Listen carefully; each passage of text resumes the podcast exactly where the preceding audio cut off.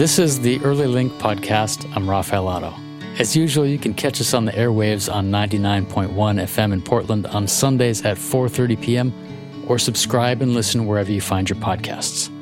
Today I'm speaking with Dalia Avello, who serves on the board of directors of the Oregon Montessori Association. She trained as a psychologist, is a certified Montessori teacher, and has expertise in the education and international development fields. She has led her career internationally but calls Oregon home. Dalia, it's great to have you on the podcast today. Welcome. Thank you. Thank you for inviting me.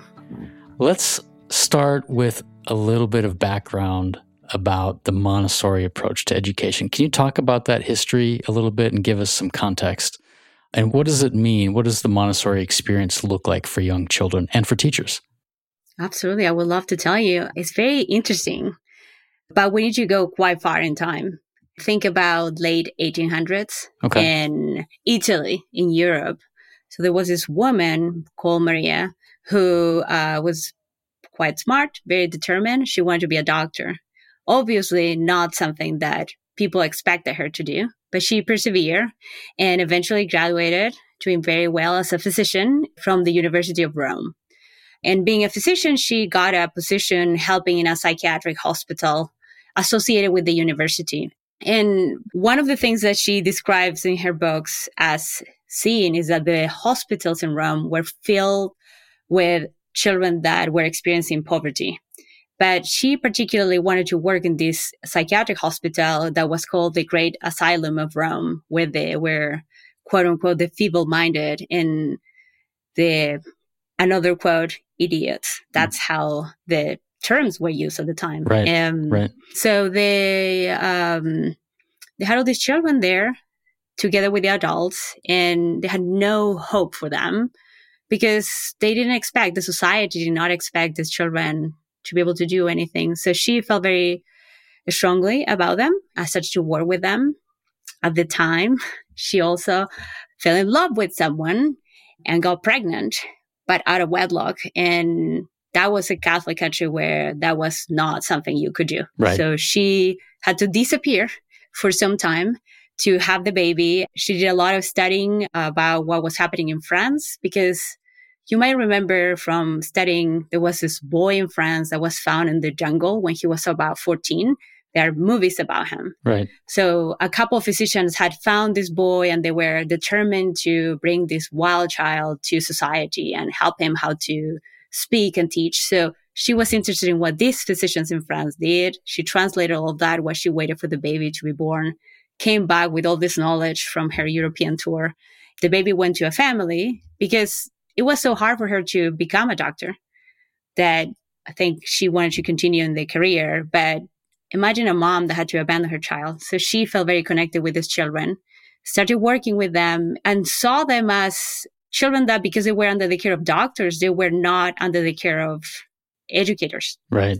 And, right. and so she started working with them using these tools that the French doctors had created and I started to get really good results.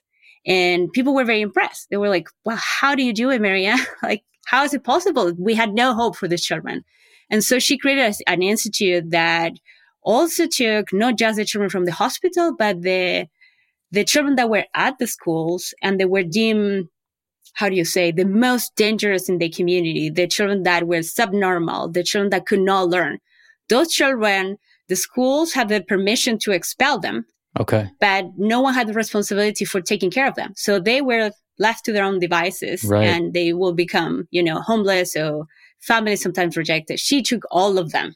She took all of the children that took from the asylum plus all the children that no one wanted and created this center and lived with them for 10 years. Um, and then after the 10 years of huge success, she was very famous, you know, and she started to wonder if I get all these results with children that had some difficulties, the children that are neurodiverse, how we will call them today, what will happen if I work with children that are developing normally? And at the time, there was this project in the slums of Rome being built. And um, this gentleman had this group of a band of children doing all kind of things that they should not be doing.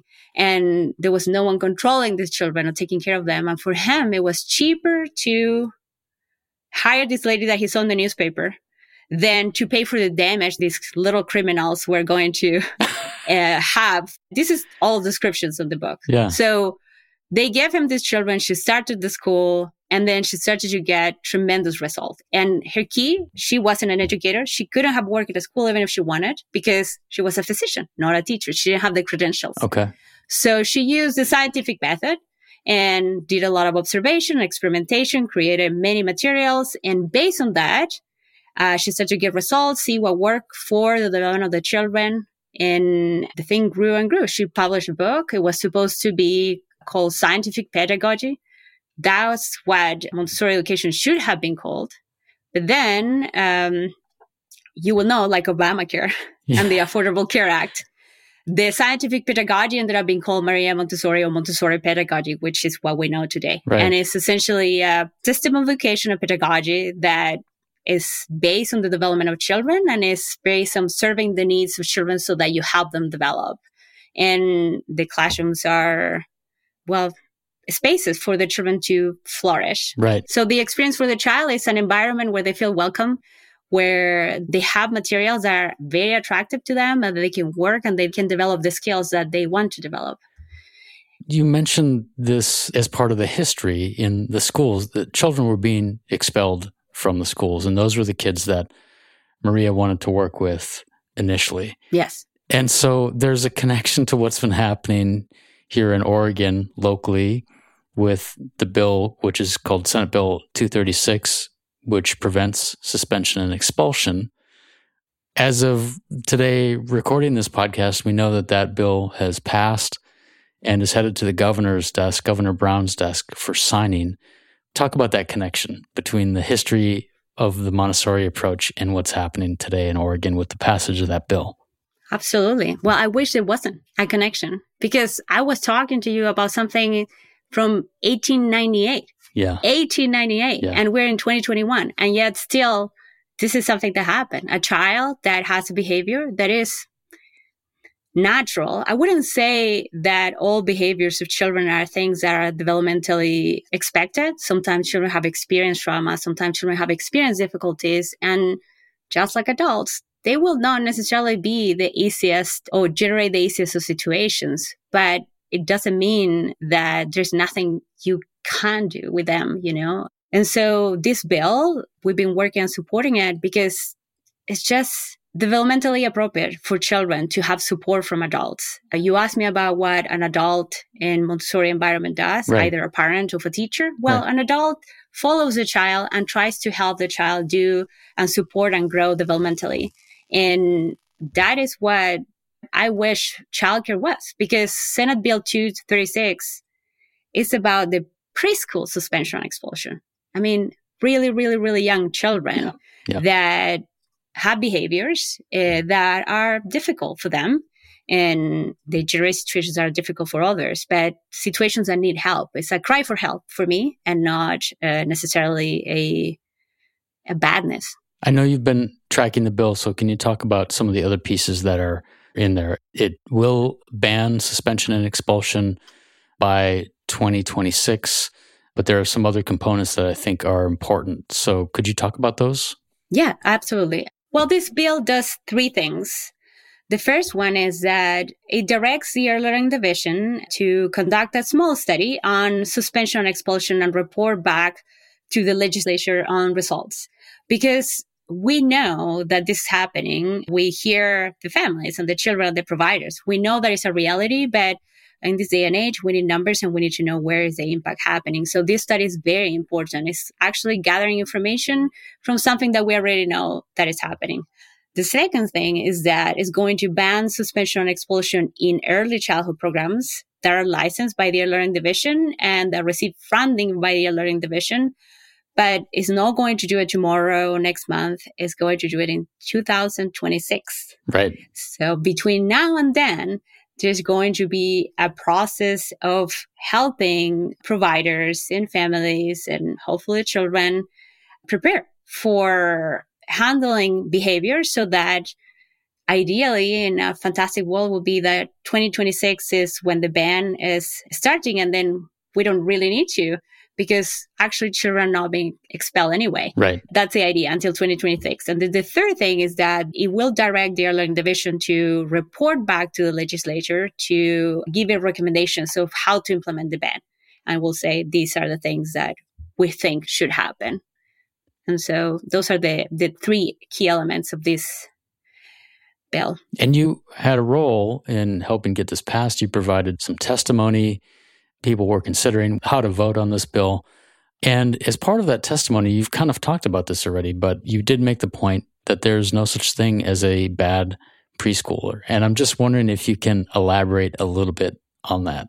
Yes, I honestly don't think there is a bad preschooler.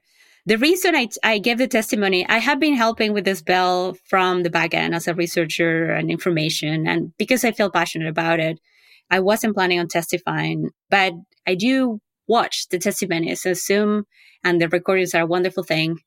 I was watching the videos and then I started to feel a little bit uncomfortable because of the language that I was hearing.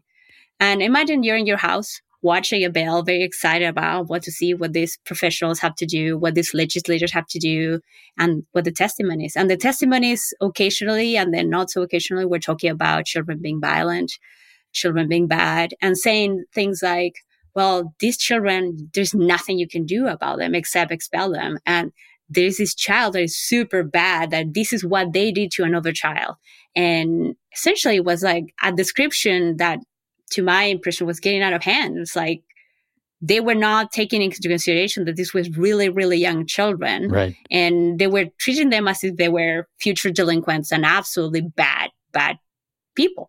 So I felt like I'm watching this and I felt like I needed to speak up. And so I talk about development. I talk about the age and I made the point of expressing the age of the children in days.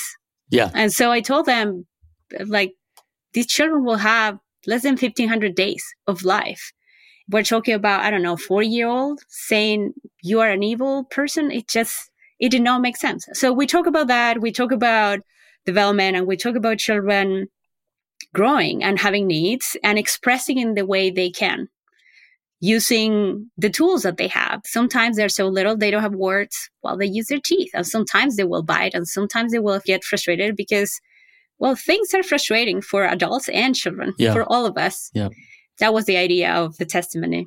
Some of what came out of those hearings was, and some of the opposition to the bill, I think, was around this idea that suspension and expulsion can be tools to protect other students or teachers.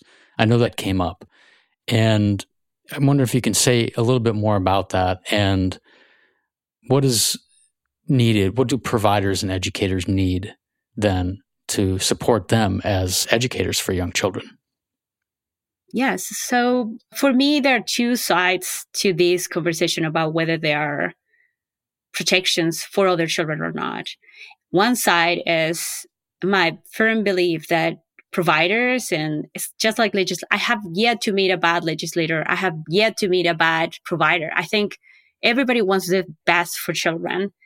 And they really are concerned about all children. So if you have a child that is having a very strong reaction and the other children looking at them with their eyes with panic, you know, I understand that they will be concerned for that. And at the same time, if you know child development a little bit, you know that we do what we can. And so I think this child, this three year old did not wake up in the morning saying, Hey, I'm going to go to my preschool today and I want to be hated by my classmates. I want my assistant to give me a stinky eye and I want the teacher to put the eyebrows, you know, across. Right. That's not what they want to do. No one wants to have a bad day. They just can't do anything else. They do what they can with what they have. And so for me, the result is understanding of both sides and saying this is a difficult situation that requires a lot of work together and not just one training on someone saying, Hey, this is what the technique you need to use. And so when you look at this bill, one of the elements that we're discussing the entire time was that we want coaching to be mm-hmm. available. We want supports to be available for providers so that the provider can call ahead of time or the provider can say, you know, I have this child and something is happening. I can see the child is quiet. I can see the mm-hmm. child is changed. What can I do? And they have someone that can speak with them and help them solve and help them work through the process so that they work with the family and with the child to get to a point that is not that point of expelling, but rather a point where things improve yeah. and you de escalate the situation. Right, right. Part of the motivation of the bill came from advocacy groups like Black Child Development PDX, and they were involved. I mean, many people were involved because of wanting to address the disparities in suspension and expulsion. We know that the expulsion rates and suspension rates were much higher for Black children, particularly Black boys and children of color in general. So, can you talk about that context in those numbers and what the bill uh, also aims to do around uh, mitigating those biases in the classroom? I think it's it's a complex answer, but I think it's a complex topic here in Oregon. I I've lived in Oregon only since 2014, and I remember that before I've lived in four different continents, and I moved from California to here. But only when I live in Oregon, I had to ask someone who were the brown people that we're talking about? Because someone was saying, well, the black and brown children. And I was like, oh, can you tell me who are the brown people? And my friend who was helping me, Dalia, like, you are that person. And for me, it was so shocking because in other places where I have lived, I have not, I didn't need to learn the detail of the different terms I've always been myself. I always had the skin that I had. But in the places that I live in Asia and Europe and here in the US and California, it was never a topic. It was never important. And so I have seen being a witness and a guest in this state that it is a topic that, again, people have difficulty bringing it up, but it exists nonetheless. Right. So I don't think providers that will expel more Black boys actually necessarily are thinking that they are doing something racist. I don't think they think that they are racist. They might not want to be racist. I think most of the people that I have met in the stage tell you that they're not racist. And yet, when you're a brown person and you go do things, normal things in your day to day, your life is not the same life that you have when you're a white person. And I can see the difference because I'm with my white friends and, and I see that too. Yeah. And so in this topic, I think what this bill and these conversations are trying to do is to elevate and say, hey, our brains, human brains, mammal brains, we classify. We tend to classify people naturally. And so there are things that we do. There are decisions that we make. We might not like to confess or we might not like to acknowledge that we are uh, having behaviors that are racist, but the numbers will not lie and the numbers will tell you that black boys are seen as aggressives and not the same way that a white boy with the same behavior will. Or you will see also, for example, that a family with a black child that is struggling will have less opportunities. So you might have a family with a child that is struggling. Let's say that you quantify a tantrum from one to five. And so a child have a tantrum category five. Uh, that child, if it's in a white family, the provider might talk to the family, they might talk to the parents, they might talk to the colleagues. There might be more steps to solve the problem than the steps that will be used for the black family. Sure, sure. And so it's not exactly that you can see it, but if you look in detail, it's not so evident. You're not saying I'm expelling you because we are black, but in the same category five tantrum, which is not a category. I just invented it a few seconds ago. But in the same category five tantrum, a black child may have much less opportunities to do well or to compose themselves. And so that's when the issues start to happen. Right. The prevalence of the suspension and expulsion rates, part of what you're talking about, I know those rates are pretty common all over the country. And I'm just wondering if you, you know, having been now in Oregon for seven years and experiencing what you've experienced, is it, why is it different here? Why is it so different compared to what you've experienced in some of these other places you've lived? Well, I wish I knew the answer. I will be writing books and being very famous. Um, The main difference I can see is just there is less people of color here compared to other places. And so it's just new. I mean, I have friends. I love them, by the way. Like these examples, the friends that I mentioned, and my dear, dear friends, but I have had friends that I know they want the best for me. And they have asked me, for example, one of them once said, Dali, I didn't know you, you needed to use sunscreen. And I'm like, well, sunscreen has to do with skin. So that's why I use it. I don't want the skin cancer, but please don't go and tell that to anyone else because it has to do with skin. And my friends were like, oh my goodness, I didn't know. Uh, right. Thank you for telling me. And that's it. And so the only explanation that I have is speaking with my friends that are Caucasians. They grew up, born and raised in Portland or in Oregon, just didn't have exposure they only knew white people putting sunscreen on. And so when they see the first uh, black or brown lady or, you know, they say me, they're curious. Right. Like right. anyone will be. So I don't know. I think it's a very incomplete answer, but I don't think it's bad intention on anyone or most people. Yeah. Right. Right. I appreciate you taking the time to try to answer that question. I know it is complex and maybe a book is forthcoming for you on that. One of the other things I wanted to ask you about was that I know you are working on efforts to better understand the impact of trauma on young children. Can you talk about what those efforts are? Yes, I'm very excited. There is an organization here in Oregon called Trauma Inform Oregon. They have different projects, and one of the things that they want to do is to spread the word and help organizations learn about trauma and help workers learn about trauma informed care. And they've been doing a project for several years. They've been doing trainer of trainers, which is uh, a very successful way, a very proven successful model where you train people in organizations and they go back to train others. So that way you kind of spread the the knowledge. But these training of trainers in trauma informed care have been in English until now, all of them. But we know that the Spanish speaking population in Oregon has been growing quite a bit and they have their own experiences. And so I have been helping develop a research project and a concrete project that is creating the first trainer of trainers uh, for trauma informed care for Spanish speakers oriented towards the Spanish speaking community. So we have a cohort of 25 participants that are going to be the first group that is receiving these materials. Everything is translated and everything is has been adapted to talk about things like acculturation. For example, in a trainer of trainers in English, you will not need to talk about what it's like to come into a different culture. Right. It's completely different from yours and what sacrifices you need to make and what what your brain does to adapt to the religion, the terms, the politics, the process.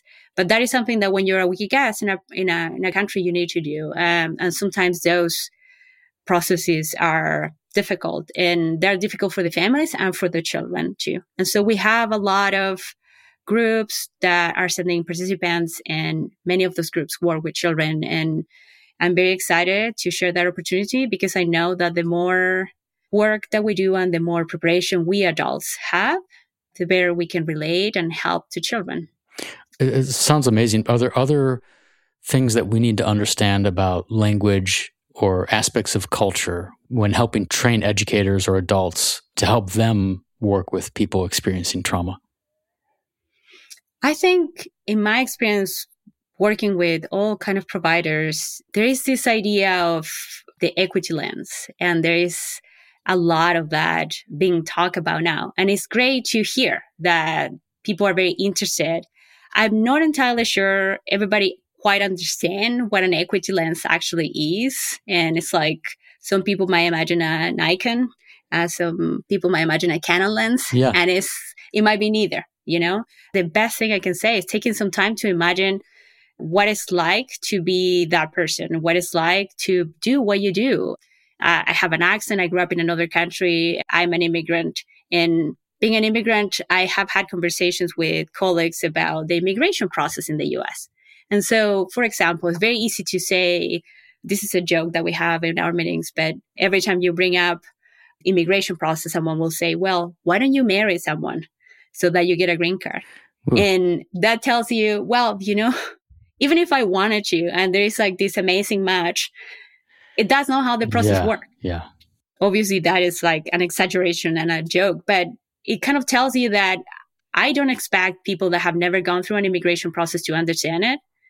And so if you haven't, you can't quite make decisions or understand or know what that person had to experience.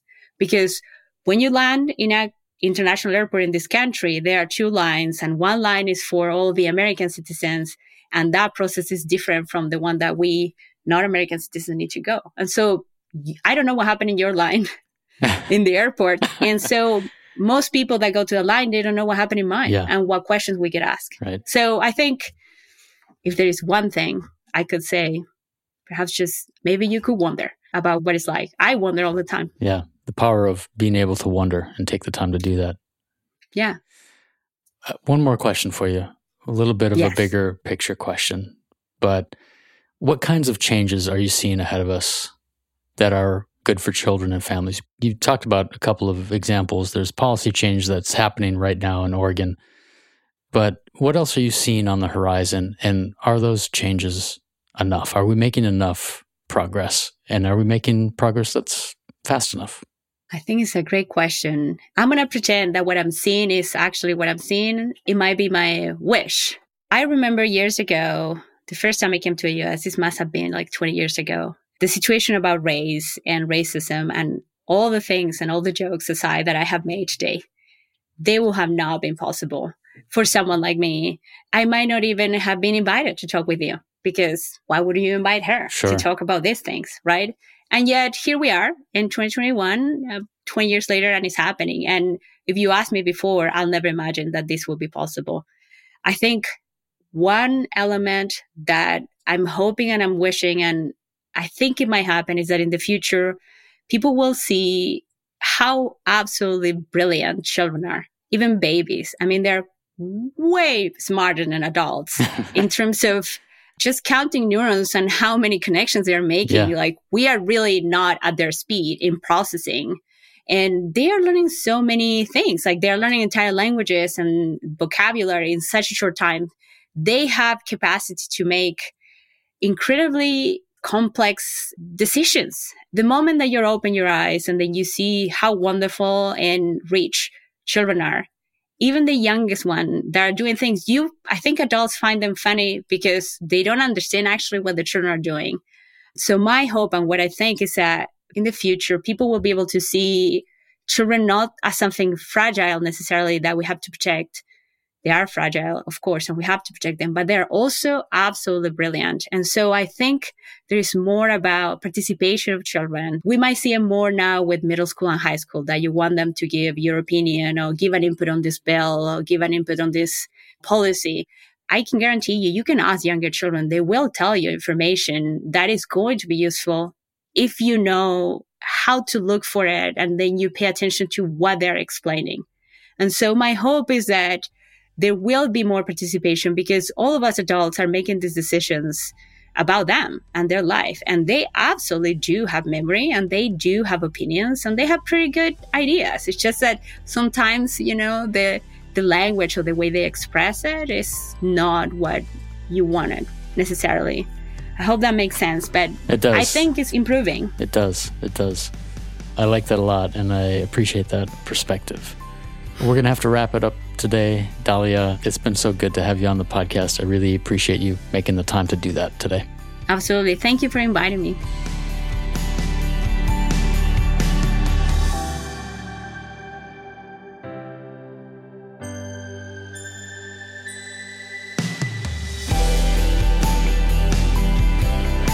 This show is brought to you by Children's Institute. We're at work transforming early learning and healthy development for young children and their families in Oregon. Tune in on 99.1 FM on Sundays at 4:30 p.m. or stream these segments wherever you find your podcasts. You can also find episodes on the Children's Institute website at childinst.org. Pay us a visit, sign up for our newsletter, or connect with us on social media. Thanks for listening.